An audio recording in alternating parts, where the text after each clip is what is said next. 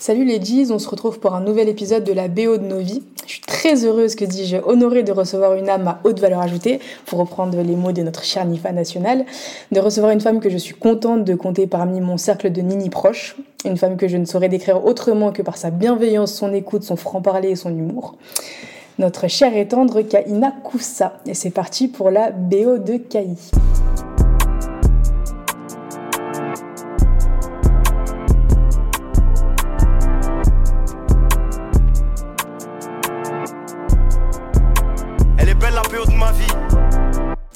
Du coup, Kali, merci. Bonjour à toi. Salut Jess, merci à toi. Je suis très très contente que tu aies accepté euh, de, euh, de, participer à la BO de nos vies. C'est tout à fait normal. Et euh, je suis d'autant plus contente euh, parce, que, euh, parce que parce que parce que parce qu'on se connaît aussi un petit peu à travers un, un, univers musical, mais un petit peu plus relié à l'administratif. Et là, pour une fois, j'avais envie de parler de de toi, de ta relation avec la musique, de ton de ta casquette d'interprète casquette qui est un peu euh, souvent euh, mise sous le tapis. C'est pas la première chose euh, à laquelle on parle quand, quand on, quand on s'adresse à toi, quand on te connaît un petit peu. Et du coup, avant de rentrer dans le vif du sujet des trois morceaux, artistes ou projets qui ont eu un moment un peu impactant dans ta vie et qui qui d'ailleurs ont encore un impact à l'heure actuelle. Euh, je voulais savoir quel était euh, ton premier lien avec la musique, euh, à quand remonte ton plus vieux souvenir avec euh, justement euh, bah, la musique. Mmh. Voilà. alors je, je, vais rentrer dans le deep immédiatement parce que je vais évoquer le père, hein, celui qui, celui qui voilà, mon père est chanteur, bon, il est toujours chanteur, mais à l'époque il enregistrait des, des, CD, donc il fait du rail. Hein. Il a enregistré des CD notamment en Algérie, il a fait euh, des, sons pour, pour des documentaires euh, liés surtout au monde de la diaspora maghrébine. Et, euh, en fait, très vite, il m'emmenait dans ses concerts, dans les mariages qu'il animait par le chant.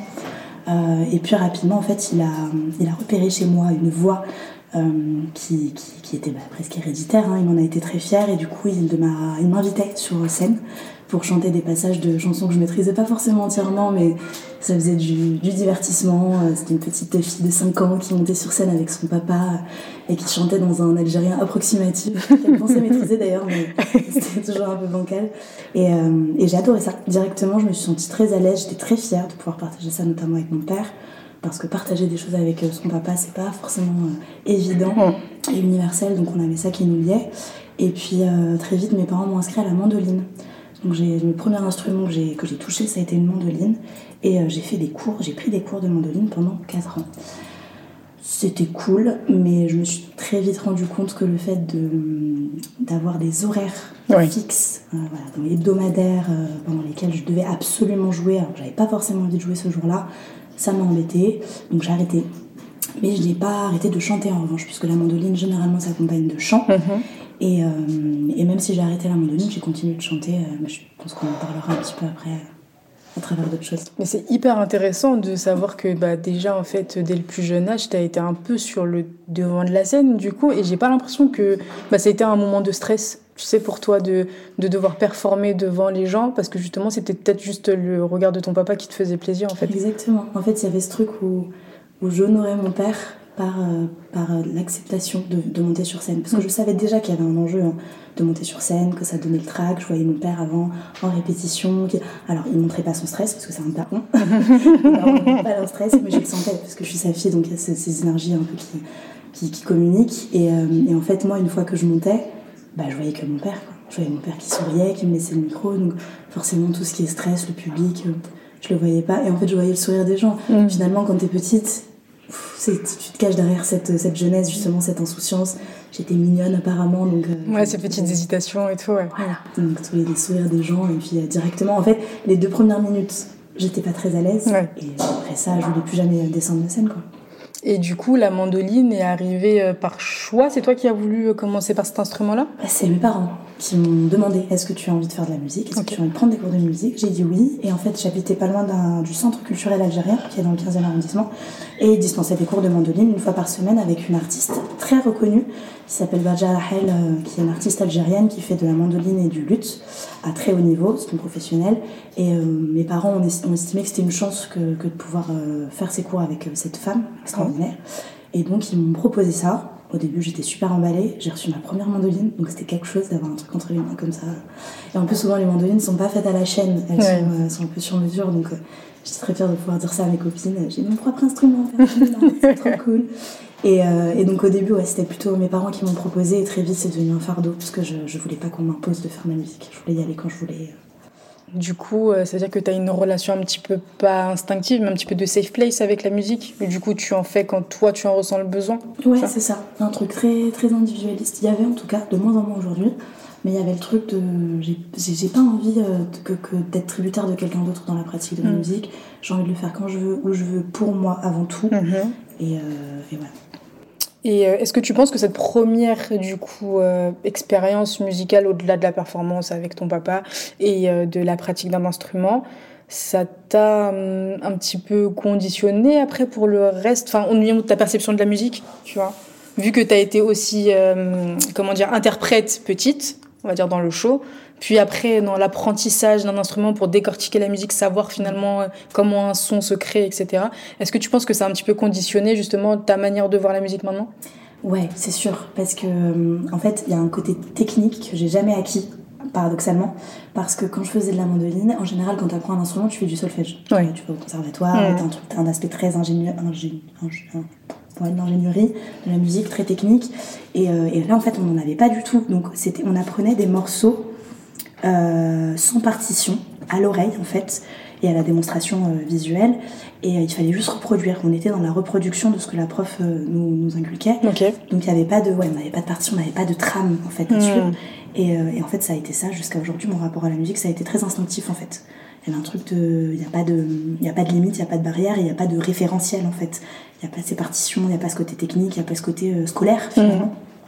Et jusqu'aujourd'hui, euh, en fait, c'est marrant parce que je, chante, euh, mais j'ai vraiment quasiment aucune notion vraiment technique liée à la musique.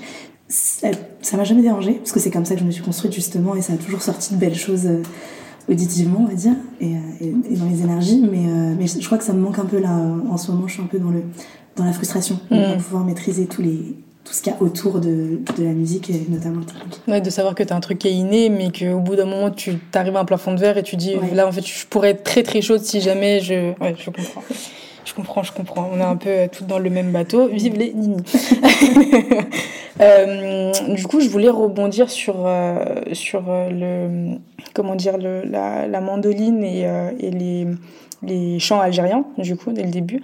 Euh, donc, c'était le premier style musical euh, auquel tu euh, tu t'es tu t'es attaché, on va dire. là, aujourd'hui, je te, en te connaissant, je pourrais jamais t'affilier un style de musique, mmh. tu vois. Et, et si tu m'avais pas dit que tu avais commencé par de la musique algérienne, je l'aurais, enfin, je l'aurais jamais deviné non plus, tu mmh. vois. Même si ça, enfin, ça fait sens un petit peu. Est-ce Qu'est-ce qui par la suite t'a le plus touché au niveau des styles musicaux, vu que justement tu touches à plein plein de styles? Et eh ben, je crois que le, deuxième vrai souvenir que j'ai, donc c'était toujours dans l'âge préadolescence. J'ai une mm. grande sœur de, de, 10 ans de plus que moi et un grand frère de 8 ans de plus que moi, qui eux-mêmes ont grandi en Algérie, donc ils étaient aussi vachement influencés par ces courants-là. Et en fait, à leur, arrivée en France, ils se sont pris le rap français en mm. tête. Et en fait, c'est à ce moment-là que je découvre le rap français grâce à ma grande sœur, du coup, donc. Euh, ce qui a fait de moi une puriste, je crois, pendant très longtemps. Euh, bah, J'écoute Sniper, forcément. J'en avais un poste, je me rappelle très bien la tranche du poste, avec des CD gravés, euh, que je, ne sais même pas où ma soeur et mon frère les trouvaient. Mais je commence direct avec euh, bah, IAM, NTM, euh, Sniper après. Et en fait, je me prends ça et je, je pareil, je conscientise pas en fait. Je, je, me pose pas de questions sur ce que je suis en train d'écouter. Je suis juste en train de kiffer. Et je me dis, mais c'est trop bien ce truc. et, et, je me rappelle encore, en plus, pas le rap français, forcément, c'est du lyricisme pour beaucoup, surtout à cette époque-là. Je comprenais la moitié. Et heureusement, en réalité, parce que ça aurait été chelou qu'à 11 ans, je comprenne tout ce, que, tout ce qui se disait. Mais, mais, je me rappelle encore, euh, ouais, quand, quand j'écoutais Sniper je chantais ça à tue-tête. Et, euh, et, des fois, il y a des gros mots dans les de Et du coup, euh, quand, quand, je chantais ça, comme ça, a cappella dans, dans, dans, le salon, et d'un coup, il y avait un gros mot, mais que je, dont je comprenais pas la signification qui sortait ma mère me regardait, puis regardait ma sœur, l'air de dire qu'est-ce que t'as fait, qu'est-ce que tu lui as fait écouter? Et moi je kiffais. En fait, je kiffais la rythmique, euh, je kiffais les voix. Hmm. Donc, à ce moment-là, il y avait surtout des hommes hein, qui, qui rappaient. J'aimais bien les voix masculines, comment c'était posé. Et c'est tout ce, c'est tout ce, voilà, c'est tout ce truc-là, un peu de ressenti que j'ai le plus kiffé dans le rap français. Et petit à petit, je me suis détachée de, de la proposition comme faisait ma soeur et Mhm. mon frère. Et je suis allée moi-même chercher en fait ce qui se faisait euh, en grandissant. hein. Et j'ai découvert du coup la section d'assaut, Orelsan, qui ont été des, Parlons-en, parlons-en.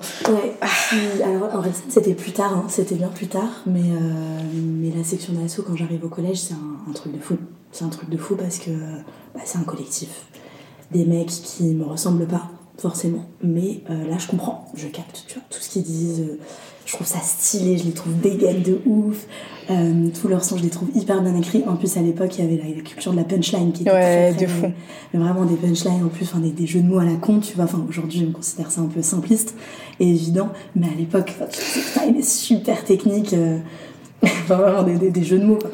Et, euh, et ouais, ça aussi, ça m'a pas mal. euh, ça, ça, j'étais, j'étais parmi. j'ai- J'aimais le rap de kicker.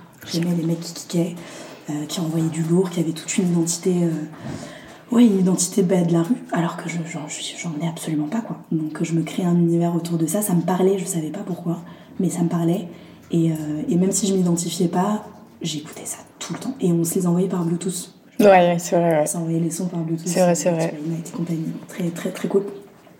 Donc ça a été ouais, le deuxième, euh, voilà, deuxième, euh, le deuxième grand pan euh, lié à la musique euh, dans ma life.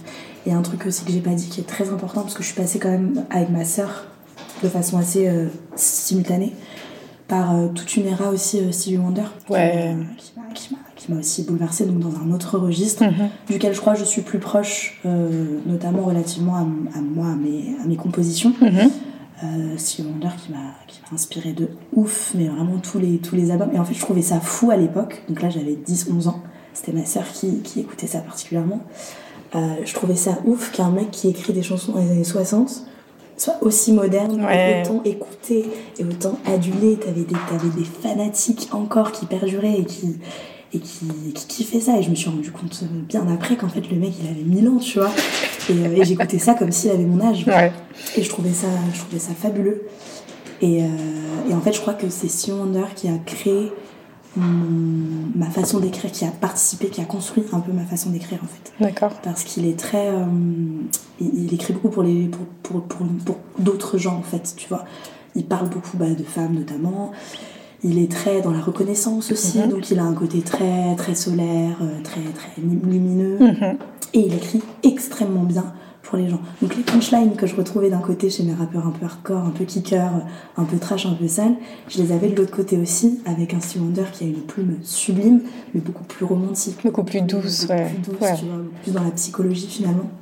Et, euh, et en fait, j'écoutais les deux. Donc, tu vois, tu passais de, de, de Stevie Wonder pour faire vraiment très dichotomique. Tu vois, t'avais le côté Stevie Wonder d'un- moment, et puis un son après, t'avais euh, Orelsan perdu d'avance, qui Ouais. envoie des, des, des, des patates à toute berzingue. Et, et j'aimais bien ce rapport-là de, de, différent, mais quand même euh, un truc un peu. euh, ouais, ça, ça, ça, me parlait, quoi, en tout cas.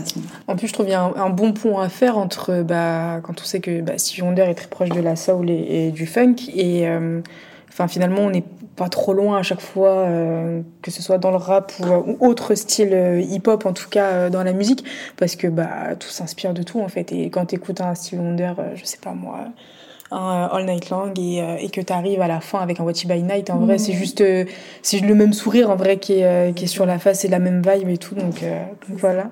Euh, est-ce que, parce que tu disais que tu t'identifiais pas, pardon, euh, est-ce que le fait d'avoir toi grandi à Paris aussi et d'avoir écouté ben, justement un des premiers groupes parisiens, tu vois, est-ce que ça t'a ça t'a pas quand même un petit peu sais, touché de dire moi par exemple tu vois j'écoutais la section d'assaut j'étais en banlieue j'étais là ouais Paris ça a l'air un truc de fou et tout ouais euh, nan. et pour moi c'était très très loin et donc toi qui as été à Paris est-ce que tu disais Oh, j'avoue je peux sortir et croiser la section à n'importe quel moment ou des trucs comme ça? Bah, pas du tout. Parce que, euh, en fait, c'est bizarre. À l'époque, je, je considérais les gens que j'écoutais comme des, des big stars. ouais Tu vois Tellement big stars que non, pour moi, ils n'habitaient même plus à Paris.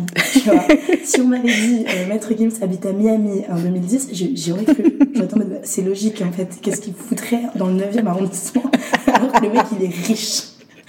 À cette période-là, vraiment, j'étais persuadée, jamais j'aurais pu les, les rencontrer. Moi, on avait cette connexion via la musique. Mhm. Mais pour moi, ils étaient pas, on avait, ils avaient pas mon temps, tu vois.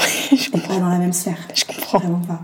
Question euh, bonus, est-ce que tu as eu un vêtement Watibé Non, Non, putain, non, je suis pas une meuf du merch. Mais par contre, je pique le merch à des copines des fois. Et à chaque fois, j'ai une amie, notamment, Rami Yousra, qui, euh, qui accumule un nombre vraiment incalculable de t-shirts, de sweats, de trucs incroyables. Et à chaque fois, quand, je- quand elle arrive avec un truc, ah, ça c'est quoi? Tiens, je regarde. Et tu vois, je vis par procuration cette achat. Et quand j'ai vraiment envie, je lui pique pendant un, deux jours, trois jours. Et après, je lui rends. Mais non, non, je suis pas trop une meuf du merch. Ok. Euh, tu parlais d'Orelsan. Euh, je trouve que c'est un bon, euh, comment dire, un, un bon méli mélo. Je trouve que ça te représente bien en fait, c'est de passer de Stevie Wonder à la section big collectif du coup, euh, avec des voix plus ou moins intéressantes les unes des autres et Bon, une certaine plume quand même, faut reconnaître que certains étaient très très chauds et sont toujours chauds d'ailleurs comme des Gims, des Lefa, des Blackey, mais j'en passe. Et euh, passer justement à un gars qui vient de Caen et euh, qui, euh, qui littéralement rappe ce vit sans, euh, sans mettre de filtres, etc.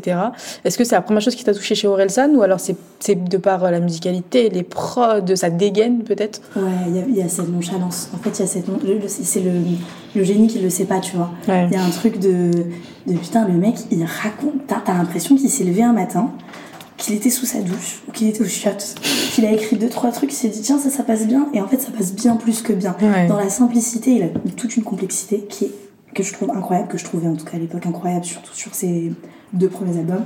Perdu d'avance et Le chant des sirènes, ou euh, impressionnant sans forcer en fait. J'avais vraiment ce truc de me dire impressionnant sans forcer, parce que tout ce qu'il dit, c'est clair, teinté d'une certaine nonchalance, t'as l'impression que le mec, quand il rentre au studio, il fait qu'une prise, tu vois. De ouf. Des beats, tu dis bon, c'est bon, j'ai pas que ça à faire, euh, faut que j'aille faut que j'aille faire un truc. Et ouais, un truc du quotidien. En fait, on est dans de l'ego trip, mais, euh, mais il se la raconte pas. Donc, tu sais, c'était l'ego trip inversé. Ouais. pas le booba, parce que booba, pareil, en fait, à ce moment-là, je, je, je stream, enfin, je stream, je, je reçois en Bluetooth euh, les sons de booba, et, euh, et je kiffe, mais c'est pas réel, tu vois. Mm. Il y a ce côté très starifiant, en fait, euh, initialement, qui, moi, du coup, me. Waouh, je suis. Ah ouais, peut-être que j'ai pas encore assez de maturité pour écouter ça. Est-ce que c'est vrai? Moi, j'avais besoin de réel, en fait, à ce Mhm. moment-là. J'avais besoin de réel, et Orelsan, il m'a donné le réel dont j'avais besoin. Et, euh, et c'est con, mais tu vois, à l'époque, quand Perdu d'avance sort, je crois que c'est 2000, euh, 2009, je crois, ou 2008, 2009. 2009, ouais. Ouais, et je crois même que c'est un, un février, pas très longtemps après mon anniversaire, il me semble, si pas de conneries. Et, euh, et en fait, il dit, euh, il fait une phrase, une, une phase en disant je me machinalement en lisant des Hunter x Hunter. Et en fait, à ce moment-là, j'étais en plein Hunter x Hunter. C'est incroyable. Je me posais dans la bibliothèque et je lisais des Hunter x Hunter pendant des heures. Et pour moi, c'était pas un truc mainstream, tu vois. On n'avait pas les réseaux, donc je savais pas à quel point les gens lisaient Hunter x Hunter. Je me rendais pas compte. Moi, ma consommation, elle était perso. Il n'y avait pas ce rayonnement-là. Et en fait, quand j'entends un artiste que je kiffe commencer à, à parler du manga que je suis actuellement en lire, je suis une gamine, je me dis c'est ouf, on est les mêmes. Alors que heureusement qu'on n'est pas les mêmes, tu vois. Parce que vraiment, le mec un peu trashos, euh, voire un peu dégueulasse des fois, tu vois, dans ses sons. Et, euh, et ouais, du coup, je me sentais, je me sentais proche et je me sentais légitime d'écoute en fait. Mmh. Et puis il me faisait rire. Et il y a aussi ce truc où quand, euh, quand t'arrives à la fois à me divertir, à me, tu vas me faire ressentir des trucs musicalement, parce qu'il a, des- il a une partie très sombre aussi, là, sur certains sons comme Peur de l'échec, moi qui, me- qui me Mm. rend ouf, à chaque fois, tu vois, j'ai les larmes qui sont, qui sont au bord des yeux. Je me dis, putain, c'est profond, c'est profond, et c'est écrit, encore une fois, simplement, donc c'est accessible. Bah, je passe d'une émotion à une autre. Donc je suis à deux doigts de pleurer et le son d'après, je suis en train de rigoler, tu vois, parce que le mec est fun, le mec est drôle, le mec est fin, le mec est subtil. Et, euh, et c'est pour ça que malheureusement, après le chant des sirènes, là où il y avait encore tout ce registre justement de simplicité et de, et de sincérité Mhm. et de jeunesse en fait, il y avait ça aussi. C'était un petit con. C'était un petit con et en fait après, bah, il est devenu adulte. Et du coup, j'étais plus là-bas. Tu vois, les albums qui sont sortis, donc finalement, je l'ai poncé. Mais j'ai pas suivi toute sa carrière en Mhm. fait, à, à Aurel. Et j'ai écouté, bien évidemment, parce que je, je suis une fidèle, donc euh, j'écoute forcément ce qui se fait après, mais ça me parle plus. Ça me parle plus, il parle de parentalité, il parle de, de, de mariage, il parle de, de questions qui sont beaucoup plus euh, essentialisées en fait, et ça me parlait plus. Donc du coup, j'ai dû dire au revoir à Aurel San à un moment, bien plus tard, hein, mais à un moment. Et c'était très douloureux comme coach. Ouais, j'imagine. Mais bon, ouais, dire que vous avez eu une relation très très intense, Ouais. du coup, et qu'elle a été vécue à fond, Ouais. c'est tout aussi cool. Par contre, quand t'en parles, euh, ce que je trouve intéressant, c'est euh, bah, c'est d'un point de vue extérieur. hein, J'ai vraiment l'impression que tu parles de toi. Genre vraiment, dans le sens où euh, euh, te fait passer d'une émotion à une autre, euh, peut te faire rigoler à fond, puis euh, à un moment donné peut te parler de choses et tu dis mais putain, elle a vécu tout ça quand même, euh, petit bout de femme, et ça se, enfin, ça se perçoit pas tout de suite, tu vois. C'est vrai que j'avais pas fait ça. Et euh, ça fait un peu comme, euh, bon, c'est pas la meilleure, euh, la, la meilleure image, mais j'aime bien ce, ce passage dans Shrek où justement Shrek est en train de dire à Lan, bah tu vois, moi aussi j'ai des émotions, je suis un peu comme un oignon, tu vois, avec plein de couches, en gros, tu vois.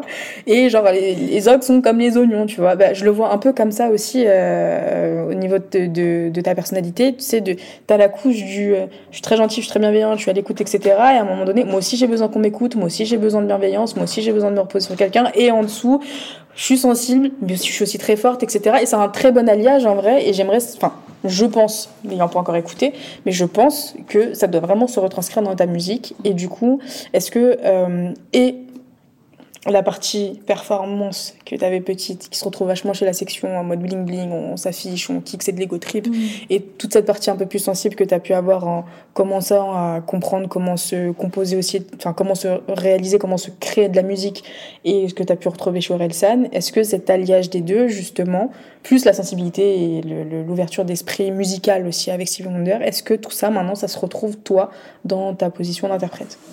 C'est une très bonne question. Très longue d'ailleurs, J'ai saisi, j'ai saisi en étant elle ici, euh, à l'envie. on se connaît. Pertinent. Euh, ouais, clairement, clairement, ouais, parce que finalement, ce que tu, le rapprochement que tu fais avec le rapport que tu fais avec Orelsan, c'est super pertinent, j'ai jamais pensé, mais euh, je vais toujours me cacher en fait, cacher toutes ces émotions, cacher ma vulnérabilité. Je vais, je vais jamais assumer cette vulnérabilité. Jusqu'à présent, là, jusqu'à très peu de temps, Mhm. j'ai jamais écrit sur moi, à mon propos en fait. Et en fait, euh, j'adore écrire. C'est un truc que je préfère à chanter d'ailleurs. L'écriture, que ce soit des sons, de la composition vraiment musicale ou euh, des fictions euh, inspirées de, de faits réels. Euh, j'adore ça. Euh, je sais que j'ai des choses à dire sur ma personne, mais les poser en chanson, c'est les faire exister en fait, Mhm. et, et potentiellement les partager avec d'autres gens. Ça me, ça me terrifie. Et en fait, c'est pour ça qu'au début, j'écrivais en anglais. D'une part, parce que mes influences en termes d'écriture, ça a été surtout euh, Stevie Wonder. Donc j'écrivais beaucoup en anglais. Je me suis rendu compte que c'est euh, c'est surtout pour me cacher en fait parce que je me disais comme une idiote que les gens ne comprendraient pas ce que je dis et que du coup c'était ok que de parler de moi euh, puisque dans tous les cas les gens vont plus écouter la mélodie, euh, la rythmique que, que les paroles alors même que j'attache vraiment énormément d'importance aux paroles justement.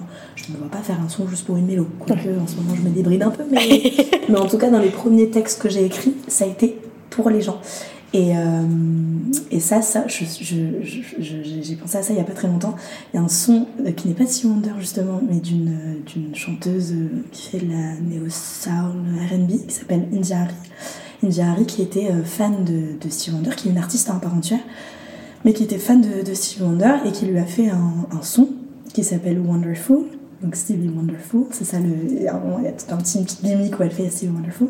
Et en fait, elle lui, elle lui dédie un, un son entièrement euh, dans lequel elle fait plein d'allusions à ces, à ces morceaux, aux, aux morceaux de, de Stevie Wonder. Et, euh, et, ce son m'avait mais frappé, je me disais merde, enfin, c'est une, une chanson à la fois d'amour, mais c'est pas forcément un amour euh, romantique, tu Ouais. vois, on est plus sur presque de la famille, un truc un peu filial, un peu paternel. On sent qu'elle a énormément d'admiration pour lui, qu'elle l'a qu'elle l'a énormément inspiré dans ce qu'elle fait. Et je crois que ça, ça m'est tellement resté en tête que j'ai voulu être un peu India Harry parce que de toute façon, j'aurais pas pu être Stevie Wonder. Déjà parce qu'on partage pas le même genre. Donc voilà, c'est un homme, je suis une femme, heureusement. Et parce qu'elle a une super voix, elle, elle pose très justement et qu'elle a été inspirée par un artiste inspirant. Et du coup, je crois que la première chanson que j'ai écrite, euh, on va dire un peu plus mature, donc j'avais un truc genre 17 ans, je l'ai écrite pour un ami à moi euh, qui m'avait beaucoup aidé euh, dans une période que je traversais à ce moment-là, donc une période d'adolescence. Hein, voilà, c'est des problèmes d'adolescence, c'est pas non plus. euh, Mais c'était quand même un moment compliqué. Et, et du coup, le premier vrai son que j'ai écrit à la guitare, parce que j'ai fait de la guitare après, en autodidacte, c'était pour lui. Et en fait, j'ai kiffé écrire des sons pour les gens. En fait, je kiffais l'idée d'être dans, dans de l'analyse de l'autre Mhm. parce que c'est un truc voilà, que, que je fais aussi de par mon métier d'assistante sociale, et de pouvoir retranscrire ça en chanson et de les mettre en valeur, de mettre ces personnes en valeur à travers ce que moi j'ai saisi d'eux en fait. Et, euh, et de pouvoir après leur jouer en cadeau. Tu vois, jamais leur dire je suis en train d'écrire un son sur toi, mais de débarquer un jour comme ça et de me cacher derrière euh, bah, les remerciements en fait que, que je, voulais leur, leur donner et leur dire juste bah voilà tiens j'ai écrit un son et c'était les moments que je préférais de pouvoir leur chanter et tu sais, ils étaient toujours tu m'as fait un son et ça, ça choque toujours les gens alors que pour moi c'est une des plus belles preuves d'amour, tu vois. Genre le, love language, il n'y a pas euh, écrire des chansons, mais si, si je devais caractériser un love language, c'est écrire un, un, son pour quelqu'un, tu vois. Parce que ça veut dire que tu m'as suffisamment inspiré Mhm. et que l'analyse que j'ai faite de toi est suffisamment pertinente et, euh, et, et pas évidente que, que bah, voilà, c'est que tu m'intéresses et que, que je te kiffe quoi. Et, euh, et donc ouais, j'ai écrit principalement, principalement en anglais pour des gens, euh, des gens qui me tiennent vraiment à cœur. Et là, ces derniers temps, j'ai arrêté d'écrire en, en, en, en, anglais parce que j'en avais marre que justement les gens ne comprennent pas. Et du coup, je me suis mise à écrire en français pour les premières fois, toujours sous couvert de je parle de quelqu'un, Mhm. parce que parler de moi, c'est encore compliqué. J'ai déjà mis le, j'ai déjà changé de créneau en, chantant en français, mais euh, mais ouais, je, je tends à un peu ouvrir tout ça parce que justement après, quand c'est redondant, tu tournes en rond, tu tournes Ouais, en rond. clair. T'as envie de t'ouvrir à d'autres choses et du coup, next step, euh, chanter en, en français, mais sur moi, peut-être. Et euh, au-delà peut-être de l'interprétation, t'arrives déjà parce que je sais que tu écris souvent des, des textes, etc. J'adore ta plume d'ailleurs. Tu, je pense que mes, tes DM Insta le prouveront. euh, T'écris, même quand tu écris comme ça, tu n'écris jamais sur toi? Non. Ou alors je, je m'invente un personnage. Si, je dois, si je dois faire parler le personnage sur lequel j'écris, en tout cas la personne puisqu'elle existe, et moi, je me cache toujours derrière un, un personnage. Je, je sais pas pourquoi j'arrive pas à. En fait, je saurais pas quoi dire, je crois. Tu vois. Alors qu'il y a tellement à dire, Kaina. Ouais, mais sur, il y a tellement à dire sur les gens. Les gens sont tellement inspirants, tu sais en plus. Tu le Je sais bien, tu vois. Et euh, c'est tellement une source d'inspiration intarissable que, que même si c'est un objectif pour moi d'écrire sur moi, eh ben, j'ai pas encore fini le jeu, j'ai pas encore fini de, rencontrer des gens qui m'inspirent. Tu vois, c'est con, mais. Alors, c'est un peu, un peu la honte, mais c'est pas grave. J'ai rencontré un mec euh, cet été que, j'ai vu euh, une fois, tu vois, une fois et demie, qui était très beau, vraiment très beau. Et je sais pas pourquoi, il m'inspire à ce moment-là un son. Alors, je, je n'ai absolument aucun sentiment romantique euh, amoureux pour cette personne, j'ai voilà, j'ai pas, j'ai pas d'attrait particulier, mais il était tellement beau qu'il m'a inspiré un son. Et du coup, j'ai écrit un son pour ce type, tu vois, que je connais à peine. Et, euh, et je pense que c'est des moments où j'ai besoin d'écrire, tu vois, et qu'il me faut un prétexte. Et- Mhm. Et je pense que si j'avais pas ce prétexte-là d'écrire pour euh, un lambda rencontré comme ça euh, au fil d'un festival, Mhm. et ben c- je, me, je serais confrontée à moi. Et je serais genre, bah là t'as rien à dire, Mago. Donc c'est sur toi que tu vas parler parce qu'il y a, y a des trucs que tu as à dire. Et euh, j'ai plein de notes dans mon téléphone sur ce que je ressens. Mais faire rimer les, Mhm. les phrases que je, que je ressens, c'est encore, c'est encore compliqué pour moi. Donc un jour peut-être. Oui, parce qu'il y a déjà ce truc de faut que je les écrive, faut que je les comprenne, que Ouais. je le ressente, et après essayer de trouver la, la tournure un peu euh, artistiquement physique, on va dire, euh, Ouais. que ça sonne bien et tout. Je comprends. Et euh, bah, du coup, bah, là, en rebondissant sur euh, ce lambda qui t'a inspiré, donc je, enfin, j'en conclus. Je, je prends un petit peu, je prends des pincettes, on va dire oui et non, vu que là c'est une personne qui t'a inspiré et que tu me dis que tu écris souvent sur des gens. Est-ce que les compositions musicales, elles aussi, t'inspirent pour écrire ou c'est très souvent l'individu qui t'inspire? C'est l'individu souvent. Mais dernièrement, quand je parle de compo musical, tu parles de prod? Ouais, de prod, ouais. Il fallait Il fallait bien en parler J'ai j'ai, euh, j'ai fréquenté un garçon euh, qui, est- qui s'avère être producteur de musique, donc forcément, euh, euh, et on avait un rituel du coup il m'envoyait des, des, des, des prods de tous les soirs qu'il nommait. Et en fait, euh, bah, il, me les, il me les partageait juste comme ça pour que j'écoute son travail. Mhm. Et en fait, à certains moments, il y avait des prods qui me parlaient plus que d'autres, donc je les favorisais. Et je me disais, bon, je vais peut-être arrêter de faire prendre des taille beats là, avec les gros tags en plein milieu là. Sur YouTube, il va falloir grandir, Mago. Euh, T'as un, un, un pote, enfin un pote, un, Euh, un un. qui t'envoie, euh, t'as de la chance d'avoir des prods tous les soirs, tu vois, euh, et qu'en plus que tu pourrais travailler éventuellement avec ce type-là, Mhm. donc serre-en toi quoi. Et euh, donc je me suis mise à favoriser des prods, et, et bah, dans les moments où je me retrouve bah, seule chez moi, je ressors des prods. Et là, en fait, ouais, effectivement, je vais, je vais tourner dans mon salon. Moi, c'est ça mon, mon modèle opératoire. C'est que je mets la prod en boucle dans mon salon et je tourne, je fais des tours. Tu vois, j'ai- ce besoin d'être cyclique, tu vois, Ouais. dans, ma, dans, ma, dans ma production. Et, euh, et, et je- et je commence à topliner et, et donc j'écris, j'écris, j'écris. Et du coup, la chance, c'est que ce type est très réactif. Donc j'enregistre ce que je fais. Tu vois, j'enregistre des maquettes pourries sur GarageBand depuis mon, depuis mon salon. Je lui envoie. Et en fait, il me dit envoie les voix, envoie les pistes de tes voix.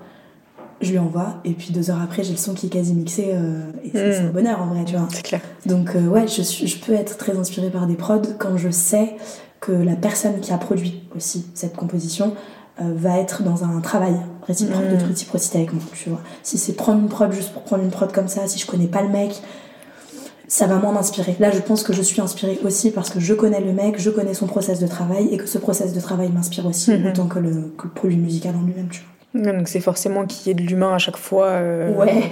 dans le produit artistique qui fait que en fait. Parce que c'est le cas avec euh, c'est le cas avec bah, tout ce que tu m'as dit toutes les toutes les inspirations que tu m'as citées euh, de- depuis le début. Ouais. mais c'est trop bien. Après je pense que ça peut être un peu quelquefois euh, compliqué parce que tu peux peut-être entendre une prod qui va te plaire mais sans plus justement parce que tu connais pas euh, parce que tu connais pas l'individu ça. ça fonctionne aussi pour les artistes que t'écoutes genre maintenant Ah purée, bonne question. Ah bah c'est parfait parce que je voulais parler de Tiff. hein. et ben voilà Mais toi, on se connaît, non? On se connaît un peu non? Euh, Ouais, c'est dingue parce que en fait, et, et- et c'est une boucle qui se, qui se boucle parfaitement puisque bah, Tiff, en fait, il, donc Tiff, artiste algérien, algérois même de la capitale, qui a débarqué dans ma life, euh, que dis-je, dans nos lives il y a un peu plus d'un an maintenant, avec des bangers incroyables, de deux EP qui sont absolument euh, fabuleux, que tout le monde, c'est d'intérêt public. Je pense que tout le monde doit écouter ces sons juste pour la culture. Euh, et, du coup, Tiff est très très attaché à, ses- racines euh, algériennes. Euh, il est lui-même arrivé en France à 18 ans, donc c'est un pur produit d'Algérie et, très très influencé par les sono- so- sonorités orientales. Et dans ce qu'il raconte, il parle de, l'Algérie en soi, d'un point de vue très, très politique, très généralisé, et de son rapport à lui à l'Algérie. Donc déjà, quand tu te donnes autant, quand tu es autant euh, dans la sensibilité, dans dans- c'est un livre ouvert en fait à ce moment-là. Déjà moi ça me parle. En plus il a une voix que, que j'adore, Euh, les sonorités sont exceptionnelles, il travaille avec des artistes qui sont, qui sont tout autant fabuleux et, et ça match très très bien. Et en fait je pense que Tiff est venu réveiller chez moi parce que je, je ne skip rien, tu vois ce genre d'album où Mm. tu skip rien. Moi il y en a très peu, j'avoue, parce que je suis, je suis un peu chiante, vraiment. Il y a très peu d'albums où je ne skip rien, je vais skipper un ou deux sons, tu vois. Même Aurel, hein, euh, sur le chant des sirènes, euh, je, l'écoute, tu vois, je peux, je peux te le mettre hein, en continu, mais il y a des sons qui me saoulent plus que d'autres. Tiff, il y a un- un- une espèce de linéarité dans ce qu'il fait, où tout s'emboîte parfaitement Mhm. et tout est nécessaire. Chaque son est nécessaire, tu vois, en fait, il y a pas de. C'est pas une poubelle, quoi. Et. euh, il n'y a pas cet effet mixtape quoi Ouais, c'est ça.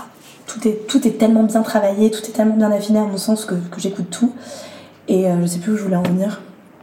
Euh, Tiff qui parle de Louis. Et en fait, d'une certaine façon, il me, il m'a- fait me rappeler à mes origines, moi aussi, à mes racines. Puisque tu n'es pas sans savoir que ça fait 10 ans que, que je ne suis pas allée en Algérie euh, cette année. Et forcément, quand j'écoute Tiff, c'est, c'est- c'est cliché, mais je voyage en fait. Mm. C'est assez con. C'est un côté un peu colon, genre c'est très exotique, ça, dis donc. ça me, Mais- ça me traverse franchement je Mais j'ai le droit, moi, parce que je suis algérienne. Mais c'est vrai que du coup, j'ai un peu l'impression euh, de, de, de voyager en fait en Algérie à travers ce qu'il dit, parce que c'est l'Algérie qui algérise, tu vois. c'est la vraie Algérie telle que je la connais, Alger, donc capitale, tu vois, où, où c'est pas, euh, c'est pas submergé de misère, mais, euh, mais ça reste quand même. Il y a quand même deux mondes, hein, tu vois. Il y, a- il y a un côté un peu tiers-monde quand même en Algérie, dans certains quartiers. Et en même temps, un peu jeunesse dorée, où tu vois, tu sens quand même que que c'est quelqu'un qui, qui n'a pas vécu fondamentalement la misère, mais, mais qui l'a vu en tout cas euh, de, de- de plein fouet et, et qui en parle très très bien. Et, et je suis dans une, une sorte de nostalgie, tu vois, de, de putain, c'est que c'est fou parce que je pourrais tellement y aller, c'est pas, pas si loin, tu vois, c'est, moins de deux heures en avion, c'est pas si cher non plus. Qu'est-ce qui m'empêche de le faire, quoi, tu vois? Et, et du coup, à travers Tiff, ouais, j'y, j'y suis allée plusieurs fois dans l'année, quoi, à travers lui, mais de façon un peu métaphorique.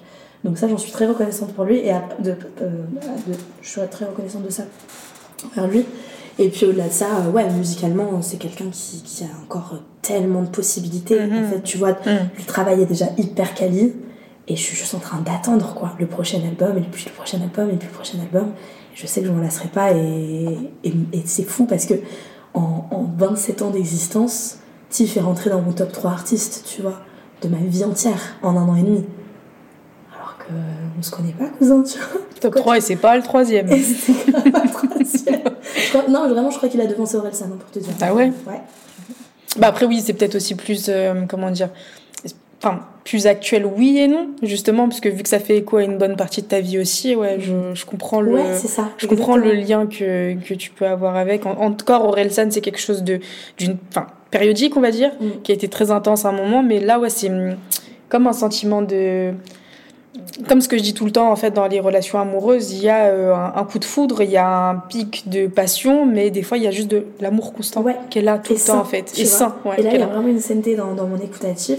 Bon, après, euh, je martèle un peu. Hein, j'écoute des fois, j'ai- c'est un peu obsessionnel. je suis pas sûre. Il y a toujours une part de toxicité dans les relations. Forcément, forcément. On a tous des red flags. Euh, si ton red flag, toi, c'est d'écouter en boucle, fais ça, ça sème détente. Ouais. Exactement, je pense à, À ça. défaut d'acheter son merch. Je vais acheter, je vais acheter, promis. Vendredi soir, concert. je, vais passer par le. par la vente. Let's go. D'accord. Ben, écoute, euh, donc ça voudrait dire que ton top 3 final Mm. reste comme même Tiff, reste comme Orelsan, reste comme la section d'assaut. Ouais, section. Alors, section et Aurel, je les mets ensemble, Ok. je pense. Et en 3, Stevie. STG, ouais, en 3. Je pense parce qu'il m'a énormément construite, notamment dans la façon dont j'écris. Et comme mon rapport à la musique, c'est principalement euh, mes compositions, Mhm. finalement, ce qui, me- ce qui me berce au quotidien, forcément, je peux que shout out les artistes qui m'ont permis d'écrire euh, comme j'écris aujourd'hui. D'accord. Merci Stevie. Merci Stevie. Merci pour les wonders. Vraie question, euh, quand est-ce que ça sort tout ça? Parce que là, on a beaucoup de teasing et tout. euh, je suis dans ma période très, euh, très promotionnelle, très Apple Music, euh, très Deezer. Dis-nous tout, Kaina. Tu veux une date précise? Non, pas une date précise, parce que si ça sort pas à temps, je vais être déçue. Mais, euh, mais une petite période, du coup, bah, déjà, savoir si toi, tu as envie de sortir quelque chose, déjà. Ouais. Déjà ça. Et, euh, et de, comment dire, de, de voir si, enfin, si tu as envie de sortir de cette zone de confort, il n'y a que toi qui écoutes ta musique ou un cercle très proche, Mhm. du coup. Et là, de, de dire, ma musique parle à mon cercle, peut-être. euh, Peut-être que ça va au-delà du fait que c'est mon cercle et qu'on m'aime bien et qu'on sait que j'ai du talent et que je reconnais que j'ai du talent. Peut-être que ça peut parler à d'autres personnes Hmm. aussi. Bah, alors, je, pour une période, j'aimerais bien, dans l'idéal, pouvoir, mois de décembre, ah, mois de décembre, au moins avoir un lien qui soit, soit une plateforme. Je sais pas si je mettrai forcément sur les plateformes, mais en tout cas SoundCloud probablement dans le courant de décembre, peut-être pour Noël, Let's go. ça pourrait être sympa. Euh, pouvoir au moins donner le lien à mon entourage. Et puis après, tu vois, un public. Mhm. Et puis après, euh, mon entourage, puis mon entourage, puis l'entourage de mon entourage, comme dirait Le cercle, le cercle, le cercle. Et cercle, cercle, cercle, et c'est ça. Et, euh, et en fait, vraiment, là, j'ai envie de le faire parce que je suis arrivée. En fait, je suis en train de buter, quoi. Tu vois, je suis en train de buter sur un, un trottoir qui, qui est trop grand Mm. pour, pour être enjambé. Et, et ce que je te disais tout à l'heure, mon rapport au cycle, où tu vois, ça part de ma compo, où je suis en train de tourner dans mon salon, tu vois, de Mm. façon très imagée. euh, et donc, très vite, voilà, j'arrive à, à créer quelque chose en bouclant la boucle. Euh, là, en fait, ça fait depuis que j'ai 5 ans, tu vois, que je suis dans, que je suis dans la musique, que je- Mm. vois, que j'exprime euh, à travers la musique des choses. Et là, le cercle était très très grand. Jusqu'aujourd'hui, j'en ai 27, donc ça fait plus de 20 ans. Là, il arrive, il arrive à, à sa fin, en fait, ce fameux cercle. On en discutait d'ailleurs euh, la dernière fois. Et, et c'est que. pff, je, je, je me chiantise moi-même. Je, je suis genre, ok, c'est bon, tu t'as fait, t'as fait des sons, t'as fait écouter à- aux gens euh, que, que tu aimes et qui t'aiment. Le cercle, il va, il va arriver à sa fin. Donc, qu'est-ce que tu proposes comme deuxième, cercle, comme deuxième cercle? Et Mhm. ce deuxième cercle, ça va effectivement pouvoir être de libérer un peu le bébé, de lâcher le truc, au moins ce que j'ai déjà fait, pour pouvoir recréer par-dessus et pouvoir alimenter davantage euh, ce lien euh, pour que les gens écoutent encore plus de, de Kay, quoi. Ouais, c'est clair. Et que peut-être euh, finalement que ce soit le premier step pour que bah, tu puisses finalement écrire sur toi, quoi. En fait. Peut-être. Qui sait, qui sait que. Après, je dis musique. Peut-être que ça pourrait être. euh, Peut-être que ça pourrait être un livre, peut-être que. Ouais. Enfin, il y a tellement de possibilités en vrai de de- d'exprimer ce que ce qu'on ce qu'on a à l'intérieur en fait. C'est vrai. Ben, écoute, euh, moi j'ai euh, fini avec mes questions en tout cas. Savoir si tu voulais euh, peut-être échanger sur autre chose, peut-être un artiste en question là qui te fait du bien en ce moment, un ou une d'ailleurs, parce qu'on parle beaucoup de- d'artistes mix d'ailleurs, c'est chiant un peu. Ou Mais de tu- parler d'une expérience en particulier musicale qui t'a fait du bien. Je sais que tu vas beaucoup au Ardente. C'est vrai, ça que j'ai beaucoup en festival. C'est vrai. Ouais, alors ça, bon, c'est complètement un autre sujet et, euh, et je pense que tu pourrais en faire un, un- un sujet sans vouloir rien t'imposer. Mais mon rapport au concert, tu vois, c'est drôle Mm. parce que j'ai toujours kiffé les artistes euh, que j'écoute, mais vraiment, je kiffe écouter leur musique en, en- sur Spotify, dans, Ouais. dans mes oreilles, pas de placement produit. Sur les plateformes de streaming. les voir en concert, tu vois, c'est pour ça que c'est un sujet à part entière pour mm. moi.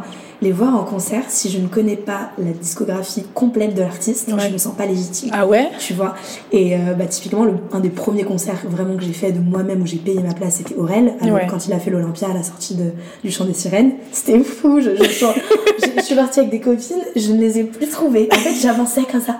Ils m'envoûtaient et du coup, j'avançais jusqu'au devant de la scène. Je me rappelle qu'il y a un mec euh, qui accompagnait probablement sa meuf. Moi, je chantais tout à tue-tête, bah, euh, c'est pour ça qu'on est là. Il arrêtait pas de se retourner pour me lancer des Scarface. Alors, c'est les pires. Vraiment, c'est les pires. Frérot, pourquoi t'as payé ta place? Grave, on n'est pas assis, on est debout. Donc, c'est pour qu'on chante parce qu'on ne chante que debout, normalement. voilà. et, euh, et, du coup, là, j'avais kiffé parce que je connaissais tous les sons. Donc, je me sentais légitime. Pareil pour euh, PNL. On n'a hmm. pas parlé, mais évidemment, PNL, euh, big star parce que je connais euh, quasiment l'intégralité de leur discographie, je vais au concert bien volontiers. Une Aya, évidemment, qui ne connaît pas ces sons, les hymnes, nationaux, un hymne, ouais, nationaux. Et, euh, et Tiff, pareil, hmm. tu vois, et c'est ces artistes, et je me sens de plus en plus légitime à découvrir des hmm. artistes via la scène aussi, parce que, bah, on le rappelle quand même, euh, c'est avec sur la scène que j'ai commencé ce que j'allais dire rapport à la musique avec mon père. Mon père a fait de la scène, tu vois. Il a fait du studio, mais je l'ai su bien plus tard finalement pour l'enregistrement de ses, ses disques. Mais, euh, mais c'était la scène, mon premier rapport. Donc, et en fait, c'est comme ça qu'on apprend aussi à, à, connaître des ambiances. Mm-hmm. Un tif, je préfère mille fois emmener euh, mon futur crush ou mon futur mec euh, à un concert que lui faire écouter sur l'ensemble, tu vois. Mm. Où tu découvres avec une autre approche. Et j'ai envie pour 2024 de développer davantage cette, ce côté un peu live, tu vois, qui m'anime finalement. Et, et, ouais, c'est comme ça qu'on on a l'aspect un peu organique, tu vois, du truc, qu'on se sent plus proche de l'artiste et qu'on comprend un peu toutes ces sous-jacences, moi, qui m'intéressent finalement chez, chez l'humain, mm. comportement sur scène et tout. Donc j'ai envie de, de m'encourager à faire ça en 2024. J'espère qu'on va faire ça. J'espère. J'espère aussi que je puisse être en mode Chris Jenner euh, devant la scène, à tout filmer, à faire de la place sur mon téléphone exprès, des vidéos de 12 minutes. Mais je suis très contente euh, qu'on parle de justement de scène parce que euh, bah déjà parce que toi tu viens de là du coup euh, et surtout parce que bah justement moi il y a plein d'artistes que qui justement en fait quelquefois je sais que je peux les voir sur scène et je me dis mais wow mais c'est quoi cette dinguerie? Je suis passée à côté mais c'est un truc de fou. Et du coup je vais redécouvrir la version studio d'une manière différente. Que avec toutes les sorties qu'il y a maintenant tu t'écoutes du son tu dis ouais, tu bouffes un peu la même chose, c'est toujours la même 808 euh, et tout ça, il y a un an. Alors que tu vas sur scène, quand il y a une, une, vraie scénographie, quand il y a une vraie DA qui est mise en place, etc., tu te dis putain, il y a un effort artistique qui fait que j'ai envie de pousser. Et, euh, et, je trouve ça encore mieux euh, pour, des, pour les artistes dont la voix déjà est très forte et très mmh, puissante. Tu vois. Puisque déjà la voix fait quelque chose, on se dit ah waouh, c'est un truc de fou, c'est juste absolument génial, c'est magnifique, tu vois. De se dire ok, D'accord. Euh, là, en plus de la voix, il y a, y a, tout un, du coup, un langage corporel, une présence scénique, un charisme, etc., qui fait que tu as encore plus envie d'écouter. Genre, par exemple, Georgia. Tu vois, Georgia, euh, moi, j'aime. Avant, de base, on va dire son dernier album, euh, j'aimais bien, mais je me disais, bah, c'est une go qui sait chanter et qui est grave belle, et puis, enfin, tu vois. Et de voir quelques vidéos qui passent par-ci, par-là, de voir qu'en fait, non, la scène, c'est chez elle. Mm. Qu'elle se mm-hmm. déplace euh, comme, euh, comme si c'était dans son salon, qu'elle mm. interagit avec le public, un peu comme une thème aussi. Bah, ça me fait découvrir la musique d'une manière totalement différente et un peu, tu sais, à me pas m'identifier mais me dire ouais c'est mes go avec qui je pourrais m'ambiancer comme je m'ambiance avec mes go quand euh, quand on se capte quand on fait des réseaux ensemble et tout tu mm. vois et, et je suis certaine que ça tu vois que c'est quelque chose que toi tu pourrais transmettre puisque euh, déjà tu as une, une, une, aisance, euh, une aisance euh, orale qui est, qui est, qui est folle, d'ailleurs que, que, peu de personnes ont. Et je suis certaine que ça pourrait grave se retranscrire justement si potentiellement tu, tu viens à faire de la scène, ma chère. Ouais, bah, j'espère. J'espère te, te procurer ces émotions-là. C'est un gros challenge hein, que tu me mets. Hein. Un peu, certes, mais j'ai foi en toi.